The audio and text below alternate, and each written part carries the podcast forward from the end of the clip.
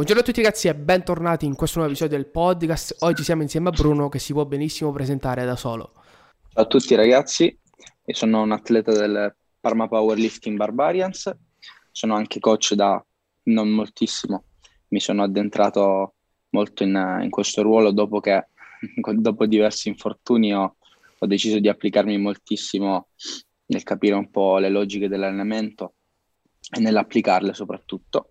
E quindi oltre che essere un aiuto coach diciamo della squadra, faccio anche il preparatore atletico in una società del rugby Colorno. Attualmente seguo i settori giovanili under 16 e under 18 facendo appunto la preparazione esclusiva della forza, quindi del lavoro in palestra, con anche un aiuto diciamo alle altre squadre, dato che comunque queste logiche tendenzialmente poi vanno bene per tutti, no? Quindi dato che come hai fatto l'intervista diciamo con Stefano, è abbastanza chiaro come certe logiche oggi portano un benessere proprio, ma soprattutto un'evoluzione delle capacità di un atleta e anche dell'espressione di forza. Diciamo che così sta lavorando molto per rivoluzionare anche in quest'ambito, no? Con questa squadra, questo punto. Studio nutrizione all'Università di Parma, perché in futuro vorrei anche diventare un biologo nutrizionista. Quindi, come ben capite, mi appassiona tutto quello che riguarda il mondo dell'allenamento, a partire dai pesi, a passare insomma dalla nutrizione. E nulla. Ok. Noi nello specifico oggi diciamo che andiamo a parlare un po' di come applicare un po' le leggi del powerlifting, quindi gli adattamenti che ci sono nel powerlifting a quello che poi è il mondo del bodybuilding, no? Che molte volte, soprattutto l'utente medio, si crede essere così distante, ma come vedremo è molto più vicino di quanto si pensa. Assolutamente. In particolare a queste logiche applicate, come ci siamo ritrovati qui con Peppe per parlarne, no? Nel mondo del bodybuilding, sono molto importanti ed essenziali, poiché applicare certe logiche aiuta proprio a modificare la centralina di un atleta. È molto importante approcciarsi ad allenamenti di tipo multiarticolari, perché nell'alzata multiarticolare è insita proprio la complessità, è insita proprio quella meccanica, magari del gestire bene gli angoli complessi, del lavoro neurale, quindi che attiva di più il sistema nervoso. Quindi diciamo che poi gli input neuromuscolari sono molto importanti nell'evoluzione proprio dell'atleta, no? Quindi per questo è molto importante applicare le logiche del powerlifting, perché il powerlifting è un mezzo che esalta molto squat, panca, stacco, però l'utilizzo di questi esercizi anche in altri ambiti come bodybuilding, di cui parleremo oggi, ma anche nella preparazione atletica e in qualsiasi altro sport, è sicuramente un punto chiave per proprio l'evoluzione dell'allenamento con i sovraccarichi, ed è la cosa che un po' oggi manca in tantissimi sport. Sì. Per esempio nel mondo del bodybuilding, premettiamo che bisogna partire sicuramente dal capire, no? Un atleta che categoria è, quindi, perché comunque sia negli uomini che nelle donne ci sono diverse categorie con diversi obiettivi, no? Quindi bisogna partire innanzitutto da quello, perché ad esempio una bikini che non ha proprio questa necessità di essere così muscolosa, così magari tirata come una fit body o come anche una figure, e che magari oltre al round di simmetria ha uno stage walk nella propria gara, ha bisogno magari di minore attenzione su determinate cose, ha bisogno di attenzione su altre cose, no? Quindi magari non ha bisogno proprio di questo eccessivo lavoro sui fondamentali per creare una condizione estrema come in una persona più muscolosa, ma può limitarsi benissimamente a rubare qualcosina dai fondamentali e poi diciamo continuare la preparazione prettamente su altro, no? Perché comunque molti atleti ad oggi, vediamo che anche atleti che vincono gare vengono preparati in maniere che noi consideriamo old style, vengono preparati in monofrequenza, perché comunque nell'estetica pura qualcosina esce sempre, no? La partita che, diciamo, necessita che una volta nella vita qualcuno provi i fondamentali o che comunque l'innesto di questi esercizi ci sia, è perché appunto ti dà un'evoluzione come persona, come atleta, come capacità, e questa è l'arma vincente. Avere ovviamente delle capacità migliori poi permette di creare più lavoro, perché avendo una base più consistente puoi creare più lavoro, questo è il punto. Sì. Ti faccio una considerazione. In questo caso tu ti arriva un ragazzo, una ragazza che vuole approcciarsi al bodybuilding ma non ha realmente fatto mai una gara, quindi alle prime armi sei ancora magari un po' appannato, sai, proprio un classico ragazzo magari che ci vede un qualcosa ma molto acerbo. In quel caso preferisci iniziare subito dai fondamentali per costruire una base solida, o prima gli fai smussare gli angoli con magari qualche macchina, lavorare un po' più di rifinitura, e quando ha le capacità giuste lo metti sotto i fondamentali? Assolutamente partire dai fondamentali e con una reverse diet, proprio di netto, perché spesso partire da una cosa, diciamo, più complicata, più difficile, come dicevo prima, ti pone proprio in condizione poi di poter limare dopo, perché prima ti sei costruito capacità, ti sei costruito abilità, dopo poi a cascata tutto il lavoro viene in automatico. È più facile la risposta ipertrofica anche di un distretto più piccolo, perché comunque nei fondamentali la cosa importante è che il corpo lavora proprio in sinergia, per questo sono così fondamentali, perché quella sinergia poi attiva tutto il corpo come non potrebbe farlo utilizzando un macchinario isotonico. La complessità è troppo bassa, l'attivazione orale è troppo bassa, la capacità di attivazione muscolare richiede troppe ripetizioni, no? Quindi per quello l'arma degli esercizi complessi è così importante da sfruttare, no? Quindi sicuramente fondamentali, tecnica, imparare proprio ad allenarsi, imparare a gestire le alzate, gli angoli complessi, che sappiamo sono i punti più difficili, no? Di un'alzata, dove è necessario proprio capire ed essere coscienti come nello stacco spingere e non tirare, come gestire bene il setup nella panca, comunque la pre-alzata, perché dipende tutta lì, come la valida nello squat, anche nell'allenamento, e non forse sono sopra il parallelo, forse al parallelo, perché bisogna trovare un ritmo, un feedback che poi diventa continuo, perché se questo feedback continuo poi diventa efficace, il reclutamento diventa sempre più efficace, e allo stesso tempo anche l'attivazione neurale, oltre che essere più importante, sarà anche preservata, perché tu sprechi meno energia essendo più efficace sotto carico, no? Mantenendo comunque un certo ritmo sempre allo stesso modo nelle alzate. Quindi poi da tutta quella fatica che all'inizio fai ne trai sempre più vantaggio, più avanti vai nella tua carriera, no? È per questo che all'inizio magari sono anche malvisti, sono anche un po', non so, perché comunque poi inizi con i fondamentali, allora i carichi devono essere bassi, perché comunque devi un po' capire, no? Come mi muovo, cosa sto facendo, come si deve attivare il corpo, come ho il bacino, in che posizione, che punto del piede rispetto, proprio gezione, tutto quanto, no? Quindi all'inizio un po' fai fatica a gestire una persona che ha subito voglia di fare, ma non capisce che per fare di più deve faticare, deve aspettare all'inizio, perché poi è un processo lungo, è una maratona, non è un 100 metri. Questo è molto importante, infatti sta sicuramente a chi allena, a chi c'è dall'altra parte, far capire l'importanza, no, di questa cosa. E poi dopo che uno ha imparato a muoversi sotto carico, ha imparato a fare cose complesse, le cose semplici saranno una passeggiata, soprattutto quando poi da lì magari avrei fatto tantissimi periodi, avrei fatto un'off season così lunga da magari voler preparare una gara, sarà molto più facile gestire l'allenamento, e lì poi entrerà un altro stesso in campo, che è quello dell'alimentazione, no?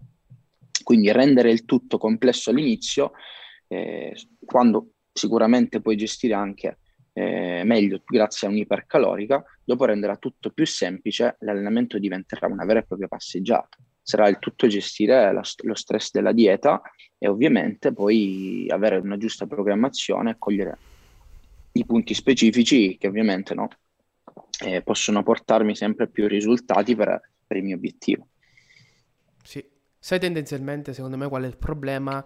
Che i ragazzi che si approcciano vogliono tutto e subito, no? Quindi magari tu vai, ti metti una pectoral machine, senti il petto bruciare, in quel caso stai pensando di creare realmente massa in quel modo. Metti una panca, se non la sai fare hai più fastidi, certo, che all'inizio, punti che ti fanno veramente dire sto allenando il petto, no? Che infatti se ne vedono molti, certo, che hanno la spalla sviluppata e il petto no. Dice, ma faccio un sacco di panca, bisogna vedere come la fai anche questa panca, cioè cambia molto anche, certo, è molto più difficile, cioè di avere...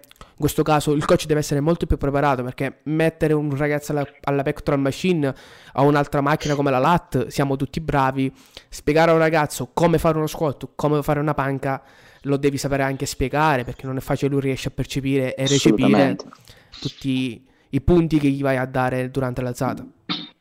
Infatti sapersi allenare è fondamentale, però non è così scontato, c'è molta gente che sa le robe, sa le cose, ah, va fatto così, ah, va fatto così, è pieno di scienziati, però poi alla fine chi va a applicare concretamente la cosa senza troppi giri di parole o senza troppi mesi, ah, oh, avevo quel difetto, ah, ho avuto quel... Cioè, è complicato. Bisogna sapere insegnare uno squat a un ragazzo in una seduta, a meno che non ha dei problemi veramente che a livello motorio è un po' una meba e quindi ci vuole qualche giorno in più.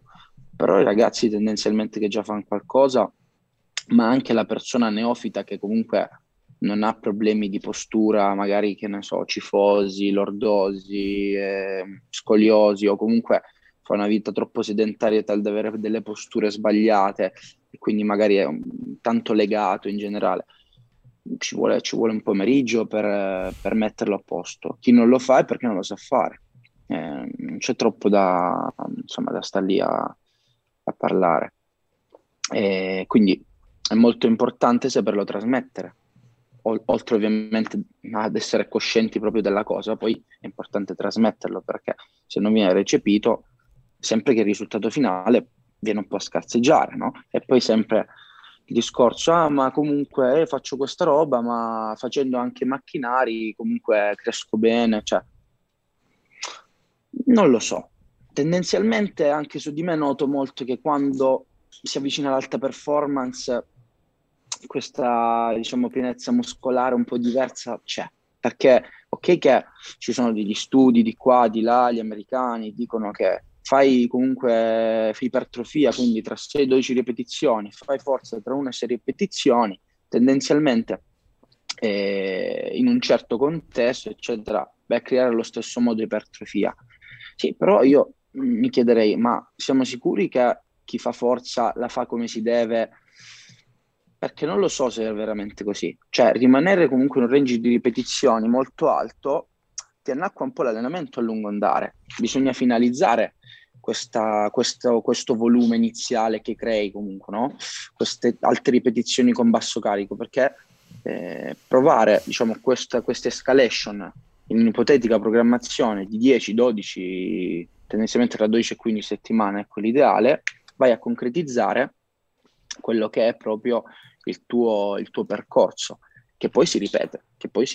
E tu ovviamente sfrutti ogni blocco, ogni percorso per portare a casa della roba. In questo mi concentro nel fare benissimo la roba, in questo mi concentro nel continuare a far bene la roba, ma con un'intensità relativa un po' più alta.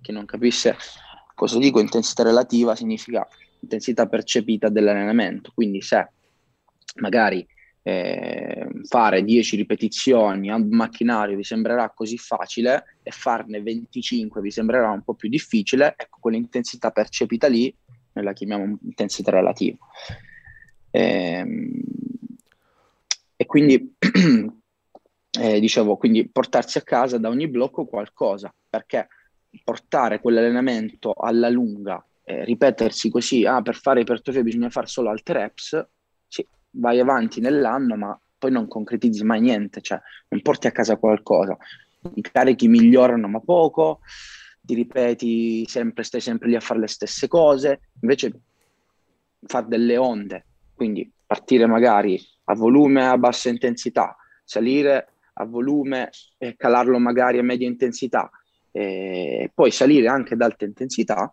ti dà quel qualcosa, ti sblocca quel qualcosa che poi ti fa ripetere questi cicli che ti porti sempre a casa qualcosa, o dei chili in più sugli esercizi, o comunque delle abilità che poi ti ritrovi tutto, perché alla fine poi ti ritrovi sempre tutto quello che fai se lo fai bene, e quando concretizzi tutto dopo un lungo periodo di preparazione, di sicuro un atleta che si è comportato bene i risultati li avrà, c'è poco da fare. Io ad esempio lampante,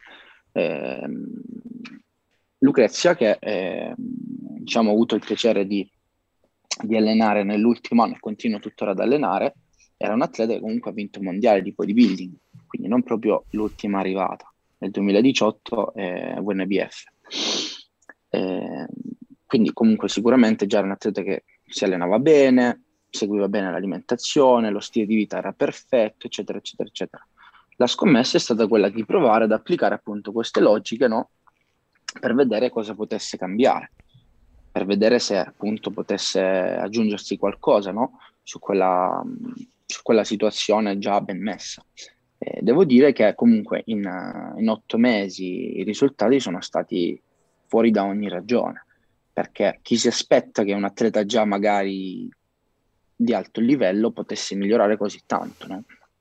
Lei già applicava comunque un minimo ai fondamentali, però non era proprio così perfezionistica nella ricerca di questo allenamento, o comunque non applicava delle logiche così profonde derivanti dal nostro campo nelle programmazioni.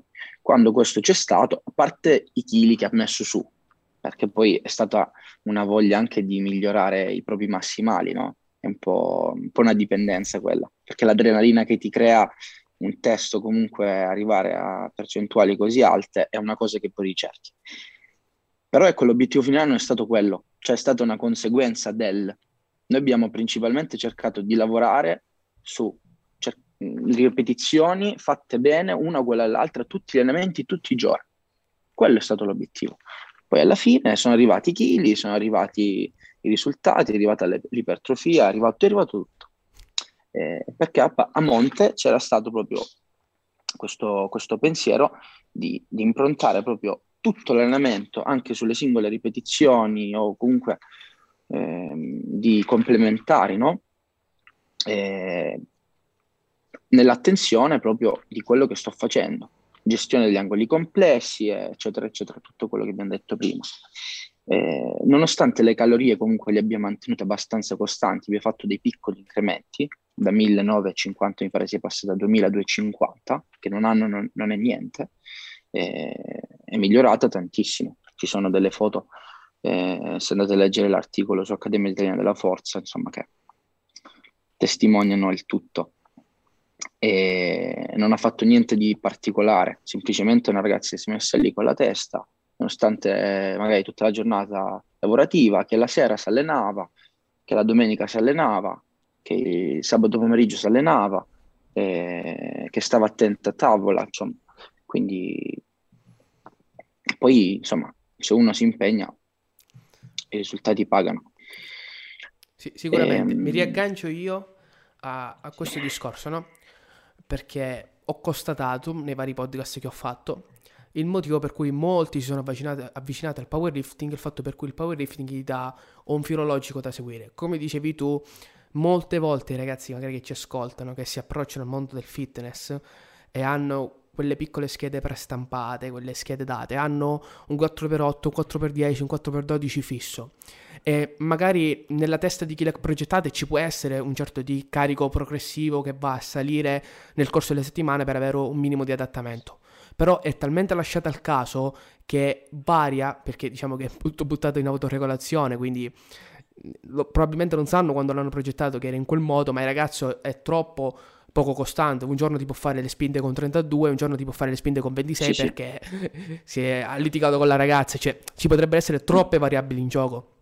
Quindi l'allenarsi nel powerlifting ti permette di avere, almeno sui tre big, una linea logica. Quindi oggi faccio una seduta, come dicevi tu, a volume, una più poi dopo 4 settimane intensità, più o meno in base al protocollo, però hai un filo logico da seguire e hai un filo logico nell'adattamento, perché una volta che tu stabilisci un massimale nuovo, anche se riparti con delle percentuali molto più alte.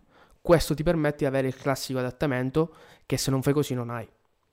Cioè, certo, secondo me è molto importante. È sovraccarico, adattamento, sovraccarico, adattamento, cioè è così che uno va avanti, perché poi, come dicevi tu, essendo magari un ragazzo acerbo, non ha quelle capacità di capire, devo impostare una progressione, il sovraccarico progressivo cos'è, cioè non le sa queste robe, no? Quindi ok il programma, ma se poi il programma è prestampato, perché ovviamente non puoi fare un programma personalizzato a un principiante di settimana per settimana, vai ad incorrere in queste problematiche, no? Per questo comunque chi vuol fare le cose fatte bene si affida a delle persone che magari ti seguono a stretto contatto su tutto l'allenamento, su tutto ciò che riguarda l'allenamento e magari anche sull'alimentazione, no? Quante persone vogliono fare comunque agonismo si affidano a dei professionisti che fanno quello, no? Perché comunque il personal trainer della media o della palestra non può stare lì, prima di tutto non le sa queste cose, ma poi non può star lì che magari a spiegare tutta quella roba al ragazzino appena iscritto in palestra, no?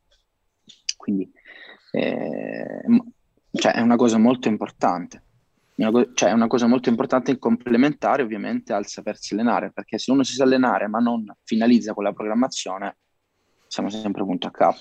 Come se uno si sa allenare e finalizza la programmazione ma non ci abbina uno stile alimentare corretto in base al primo anno che è, siamo sempre un po' punto a capo, perché comunque poi nel bodybuilding alla fine quello che conta è mettere in risalto il lavoro che hai fatto, quindi anche se uno si allena bene però poi alla fine non concretizza, non andiamo da nessuna parte. Il posing è un altro aspetto importantissimo e nessuno magari all'inizio ci pensa, no? Parlando ovviamente di un ragazzo, no? che appena iniziato, no? Quindi ci sono tantissimi fattori, se poi andiamo a guardare alla fine l'allenamento è uno dei tanti, non meno importante degli altri, sono tutti puzzle, che sono tutti dei pezzettini che vanno a costruire il puzzle, se cade un pezzettino poi il resto viene vanificato un po'. Parlando appunto di programmazione, sicuramente è molto importante, come dicevamo prima, rispettare comunque il sovraccarico progressivo, no? Quindi non solo nei fondamentali ma anche nei complementari si può ricercare una progressione che possa essere o di carico settimana per settimana, oppure di volume settimana per settimana, magari di carico in esercizi come rematore, militari, comunque dove un po' puoi spingere di più, magari di volume, dove anche più margine di miglioramento come carico, magari un incremento di volume in esercizi meno complessi come bicipiti e tricipiti, che comunque più di un tot non puoi andare su con i manubri, no? Quindi anche lì si possono impostare comunque delle progressioni, si possono impostare dei periodi dove magari si può adottare un RPE in base al periodo in cui sei, in base anche al lavoro che stai facendo sui fondamentali, no?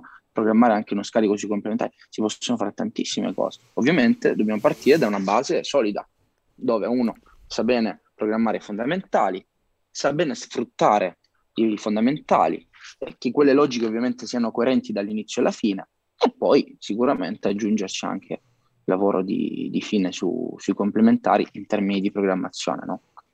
Perché poi tendenzialmente parlando di fondamentali e di programmazione sui fondamentali, uno presuppone che si parli anche di un off season, perché è lì il periodo dove magari ci puoi dare un po' di più.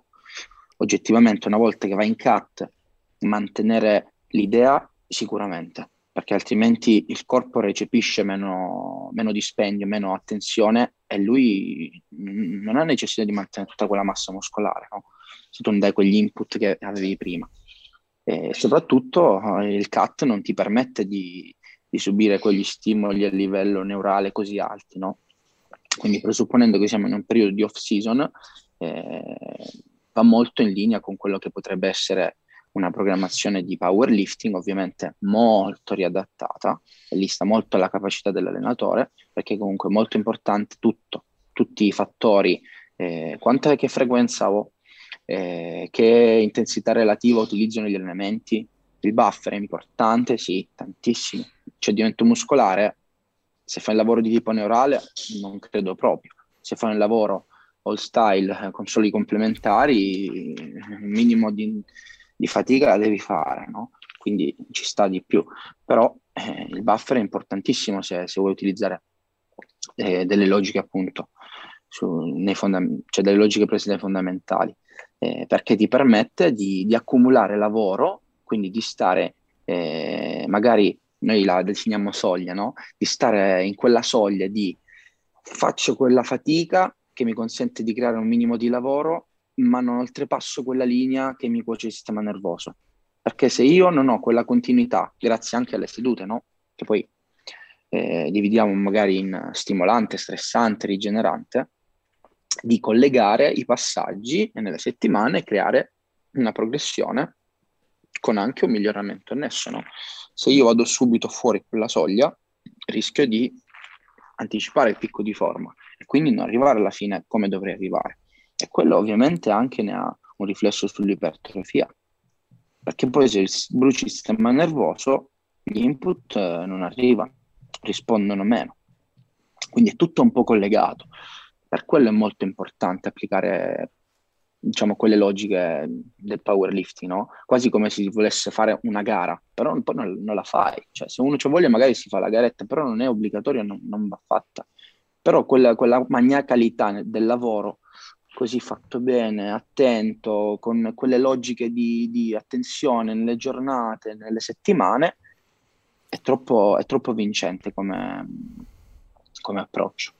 Sì, mi riprendo un po' a questo discorso, perché quando prima mi capitava più frequentemente, ora allenandomi a casa non più, però quando ci allenavamo in palestra avevo ragazzi che si allenavano con me che rimanevano fermi nei progressi, e poi quando tu li vedevi allenarsi si distruggevano volumi assurdi e non però scendevano mai sotto le 6 ripetizioni, come parlavamo prima, no? E riferendomi a uno studio anche visto, secondo me la forza e l'ipertrofia devono camminare di pari passo, cioè io aumento la forza, automaticamente aumento l'ipertrofia, aumentando l'ipertrofia aumento la forza, quindi devo aumentare i carichi, diciamo che tutto devono camminare per forza, perché se io aumento la forza automaticamente sto aumentando l'ipertrofia, cioè non puoi rimanere fermo o con muscolo più piccolo aumentando la forza, cioè è impossibile. Certo, infatti comunque no, è nato il fenomeno del powerbuilding da un po' di tempo per questo motivo. Soprattutto in un approccio con queste logiche su una persona che deve affrontare poi magari in futuro delle gare di bodybuilding, si può impostare in un periodo di off-season ad esempio un 2/3 di lavoro sulla forza e un 1/3 sull'ipertrofia, e poi magari in un periodo di avvicinamento in gara 1/3 sulla forza e 2/3 sull'ipertrofia, e poi magari anche passare a 3/3 di ipertrofia nell'ultimo periodo se è proprio il lavoro in orale cuoce il soggetto o comunque lo fa peggiorare, no? Quindi quella gestione comunque di mantenere quell'idea fuori da una preparazione, ma che te la porti piano piano a gocce, perché prima il lavoro l'hai fatto, ti mantiene quei progressi, e bisogna partire da prima, no? A pensare a una gara, cioè non si può arrivare ora faccio la gara, vabbè, la metto in carta a posto. Se uno vuole fare le cose fatte bene deve partire da prima. E comunque in off season c'è molta gente che io vedo, perché poi parliamo, no? Però non è che parliamo perché vogliamo dimostrare una cosa piuttosto un'altra sulla carta, parliamo perché poi la gente si vede, cioè la gente viene da noi in palestra, magari noti bodybuilder che vincono gare, quello ha vinto la gara, quello è forte, quello lì, e poi sono la metà magari, non so, di un powerlifter medio, sono poco spessi, in off season sono anacquati, che non sembrano neanche degli atleti di bodybuilding, no? Perché proprio manca un po' quello stimolo neurale che li tiene accesi, cioè sono un po' anacquati da lavori, da volume, come dicevi prima tu, perché a volte c'è anche quella coscienza del più faccio meglio è, no? Che non funziona, ma è faccio le cose fatte bene, poco, magari anche un po' più di poco in alcuni periodi, però le faccio bene e con del carico. Quindi concentrare di più il lavoro, quello è molto importante. Sì, diciamo anche che il periodo del devo distruggermi e uscire con i DOMS penso che stia per finire, perché c'è molta informazione su questo e abbiamo visto comunque che ci sono studi che il gioco non vale la candela, perché il distruggersi probabilmente non ti fa arrivare neanche in seduta successiva ottimo, e poi comunque con le logiche del PL non ti potresti permettere di fare 4 squat pesanti alla settimana, perché arriveresti alla prossima, se ci arrivi sempre, distrutto. Quindi, perché poi diciamolo anche che i multiarticolari hanno un'ottima gestione, perché comunque vanno a reclutare, essendo multiarticolari, molti muscoli, però hanno un impatto sul sistema nervoso centrale totalmente diverso. Infatti mi trovo d'accordo da te quando dici è giusto utilizzarli in un off season sotto gara, con lo stress della dieta li vedo poco intelligenti da utilizzare, perché lì i rischi di infortuni diventano molto più interessanti. Cioè con una dieta restrittiva a poche calorie già il nostro corpo ne risente, utilizzare magari uno squat pesante potrebbe... solo di peggiorare, sì. Rischi solo di peggiorare, o dipende se uno ha un sistema nervoso che è fuori genetica, cioè fuori media, perché ha una genetica della Madonna, potrebbe, si è abituato sopportarlo, perché comunque, come abbiamo detto prima, no? Se tu hai allenato il gesto ed è efficiente, il dispendio è anche minore, quindi magari riesci a sopportarlo, magari non fai del lavoro altissima intensità relativa, però magari quelle cingolette al 90% te le tiri su e comunque non ti danno così tanti problemi, che comunque hai del buffer dietro, però stai comunque reclutando ad altissima intensità. Poi dipende un po' dagli atleti, dipende, no? Dalle categorie, come vi abbiamo detto prima, che magari me l'aspetto più da un bodybuilder più che da una bikini o da un man physique, per esempio, perché comunque la muscolosità in alcune categorie è molto più importante, in altre è molto più importante la simmetria, o comunque no. Sì, ad esempio, che stavo dicendo, ti volevo fare una considerazione, per esempio, dimmi. Un man physique, buttarsi e appesantirsi con lo squat quando poi hai il pantaloncino lungo sotto gara, lo vedo poco intelligente. Cioè, concentrati magari su altro. Se invece hai bisogno di un volume muscolare, perché sei in categorie più verso il bodybuilding, quindi là gareggiando si vede ed è importante la muscolatura, come dicevi tu, è lì in quel caso. Che poi secondo me è un po' la strada al powerbuilding moderno, l'aperta a Ronnie Coleman con i suoi squat e stacchi pre-gara, mi vedeva un 5 settimane prima della gara lui staccava pesantissimo, doping o no, però... Sì, chiaro. Però diciamo che quantomeno magari aveva capito che quello stacco lì gli poteva dar qualcosina in più. Sì. Si parlava anche di un altro podcast dove dicevano magari il dopato con solo allenamenti gestiti su ipertrofia raggiunge naturalmente ottimi risultati perché c'è il doping, però si fermano lì. Chi si allena per la forza e per l'ipertrofia e in più è dopato ha dei risultati molto più interessanti. Questo è normale, aumenti la capacità della sostanza, no? Faccio un'altra considerazione, visto che ci siamo addentrati nei complementari però non abbiamo parlato nello specifico. In questo caso, in questo caso i complementari tu li gestisci a forza, quindi comunque mantieni anche livelli alti di forza, per esempio ti posso dire dip, trazioni, zavorate, pesanti, o preferisci comunque gestire i fondamentali e poi un buffer molto più alto sulle trazioni, dip, complementari? No, dipende molto dall'atleta, cioè, se un atleta è molto recettivo, per esempio partendo dall'over, no? Se è molto recettivo in squat e stacco faccio fatica a mettergli troppa altra roba, perché se già il reclutamento nella parte bassa è altissimo da squat e stacco, andrei solo a creare del junk volume. Quindi sulla parte bassa è un ragionamento che potrebbe essere fatto su un atleta molto avanzato e molto capace. Sicuramente su un principiante barra intermedio dei complementari sicuramente li inserirei, non troppi, perché comunque come abbiamo detto prima all'inizio è più importante imparare il gesto, perché più lavoro fai di qualità lì, meno poi devi farne di accessorio. Però sicuramente anche i complementari magari aiutano ad attivare dei distretti specifici che potrebbero essere carenti magari per vizi posturali della persona, o magari perché appunto essendo un principiante ancora non ha capito benissimo il gesto motore e quindi ti dà una mano, no? Perché poi principalmente è quello il motivo, cercare di portare attivazione che poi ti dà transfer sul fondamentale, che è quello che ti porta poi di più a casa. Quindi non è che faccio che ne so, uno squat bulgaro perché boh, non lo so, cioè mi migliora la propriocezione monopodalica, cioè come magari c'è un po' nella preparazione atletica, no? Se faccio le cose monopodaliche allora per forza divento forte. No, non è così. Cioè non è reversibile il processo. Sono bravo a fare uno squat, sono bravo a fare uno squat bulgaro. Sono bravo a fare uno squat bulgaro, no. Lo squat non so se lo riesco a fare bene.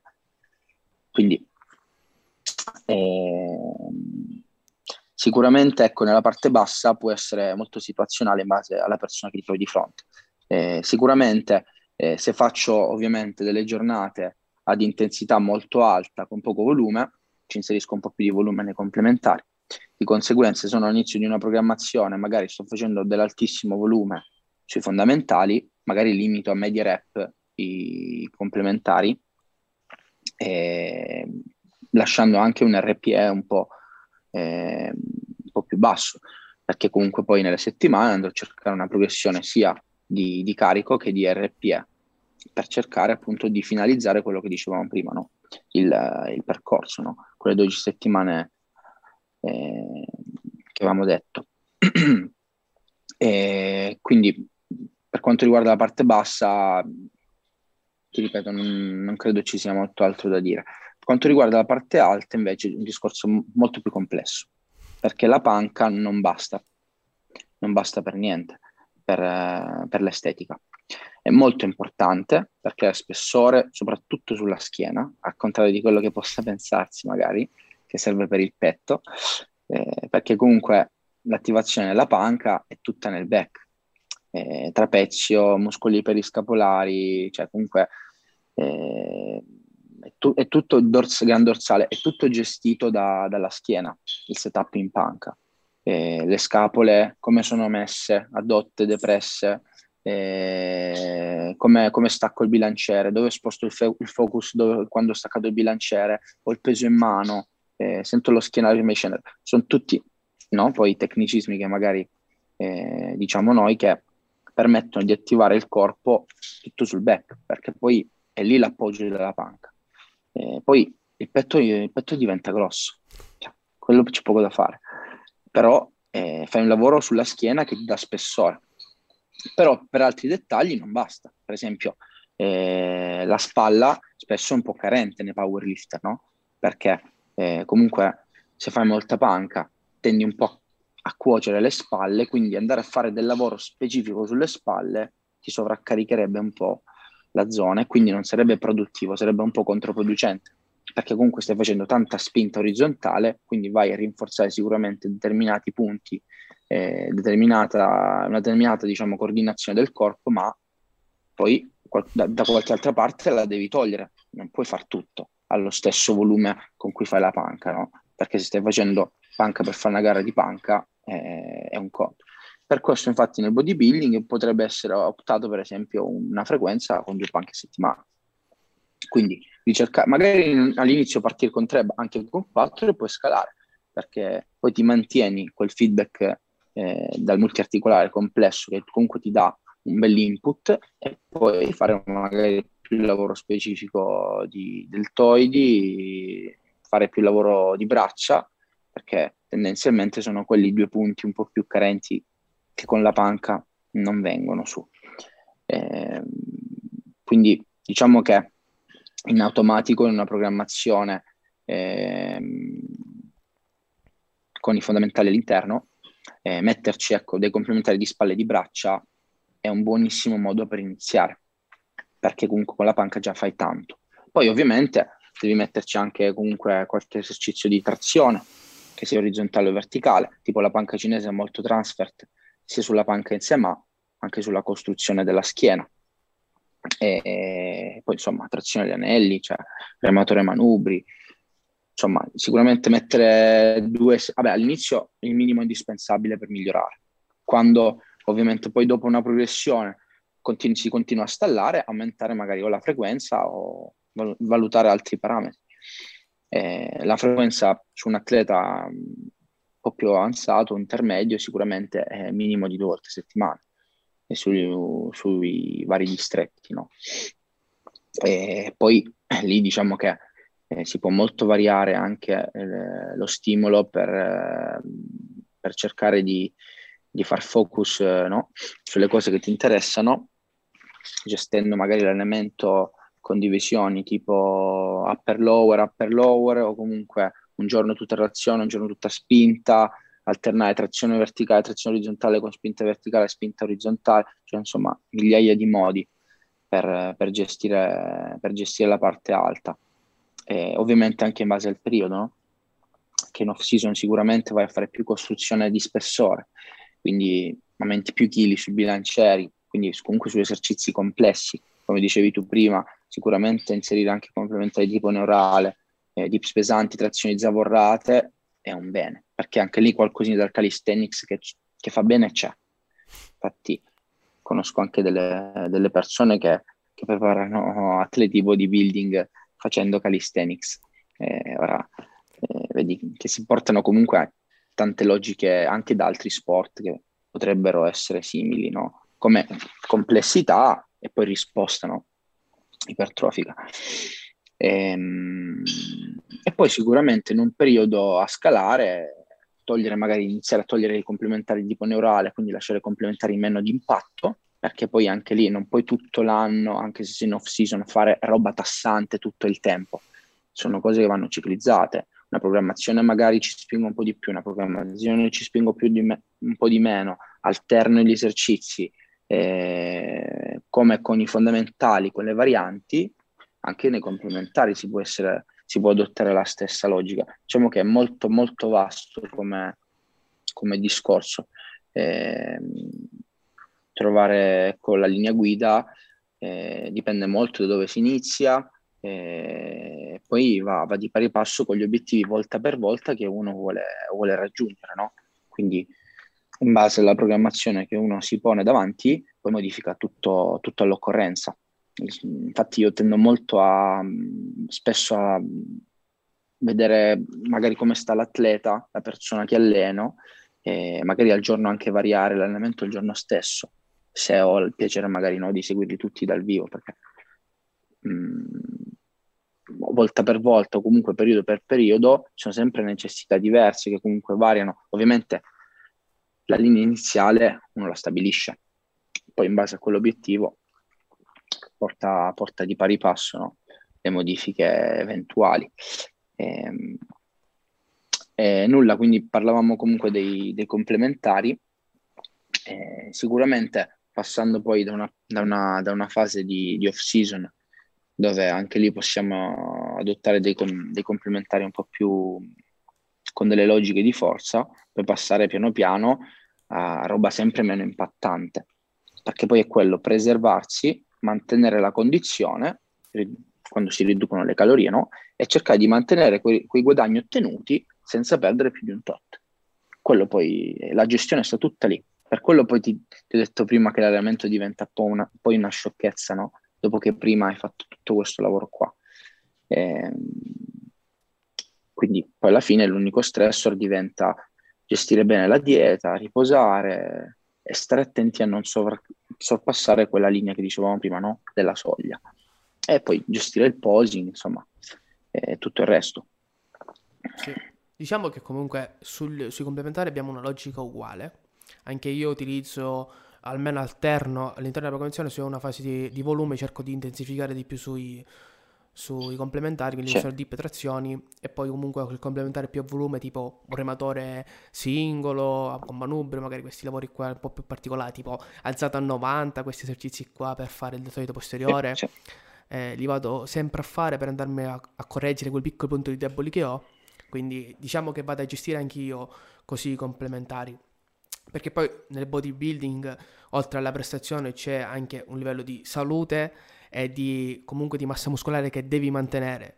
E come dicevamo prima, se tu i tuoi esercizi li impronti principalmente sull'impatto neurale, difficilmente riuscirai a mantenere poi tutto nel corso del tempo, perché comunque dobbiamo mantenerli per un lungo periodo. Magari una fase di cut può durare anche 3 mesi, 4 mesi, in base a quanto devi perdere, in quanto veloce hai il protocollo. Molto di più su una persona che deve preparare una gara importante. Cioè arrivi anche ad un anno, se vuoi fare le cose per bene. Quindi avvalora ancora di più quello che stavi dicendo. Sì, quindi molte volte la calma è la virtù dei forti, perché bisogna avere calma e lavorare con testa. Sì. Molte volte si vedono ragazzi, mi fanno la domanda magari perché hanno le gabbie che non crescono, o perché magari hanno qualche punto carente che non riescono, magari la colpa è sempre della genetica in quel caso lì, magari stanno sbagliando solamente al lavoro. Cioè, tutta questione di attivazione. Sì. Infatti... tutta questione di attivazione e poi di alimentazione, no? Perché se poi manca uno stimolo e manca l'altro, siamo sempre al discorso del cane che si rincorre la coda ma non arriva. Sì. Mi piaceva il termine che hai detto tu, essere efficienti quando tu vai a fare un'alzata. Cioè il sapersi attivare sotto un'alzata non è da tutti. Cioè il saper attivare i muscoli giusti nel momento giusto è una cosa molto particolare. Però se riesci a ottenere quello sicuramente avrai un boost maggiore di un ragazzo che si mette sotto squat, si lancia in buca e risale, non si sa perché. Quindi bisogna lavorare con testa, e soprattutto in questo periodo magari in home gym, che proprio non c'è nessuno che si può aiutare, farsi seguire è la cosa migliore. Sì, assolutamente, perché come dicevamo prima, poi il buon allenamento, no, ti porta tantissimi fattori positivi, oltre anche al piacere che uno trova proprio nell'allenarsi, perché quando fai una cosa bene poi sei anche soddisfatto, cioè hai più voglia di farla, ma il corpo lo recepisce che stai facendo una cosa bella e che non lo stressa, piuttosto che infatti io sono un po' in antitesi, no, con tutti i tironi del giro. Poi tratto anche altri ambiti oltre al powerlifting, quindi ci sta che debba fare più attenzione su quell'aspetto, però io comunque quando magari è capitato in passato di fare delle tirate così sbagliate, quelle cose lì le paghi sempre, le paghi a livello nervoso, le paghi a livello mentale, proprio a livello di stress fisico percepito, non è un bene. Invece quando ti alleni bene, i chili aumentano in automatico da sole, poi è una cascata di risultati.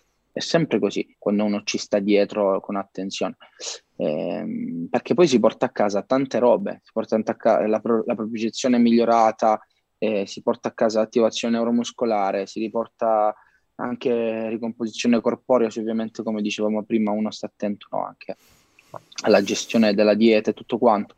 Cioè è multifattoriale la cosa, non è faccio uno squat perché me l'ha detto quello così miglioro di più, cioè è proprio lo stile dell'allenamento che cambia in toto, è la visione della cosa, l'idea completa che cambia. Sì, esatto. Penso per me abbiamo trattato un po' di argomenti interessanti. Io comunque lascerò qui sotto in descrizione il tuo canale Instagram, così se qualcuno vuole venire a dare un'occhiata a quello che sono i tuoi lavori. Non sono molto social, però solo che la maggior parte delle cose che faccio non posso mai nulla, un po' per mancata voglia, un po' per mancanza di tempo. Dai, va bene. Dai, io ti ringrazio per la disponibilità. Ma tranquillo. Dai, ti ringrazio. Va bene, grazie a te. Una buona serata.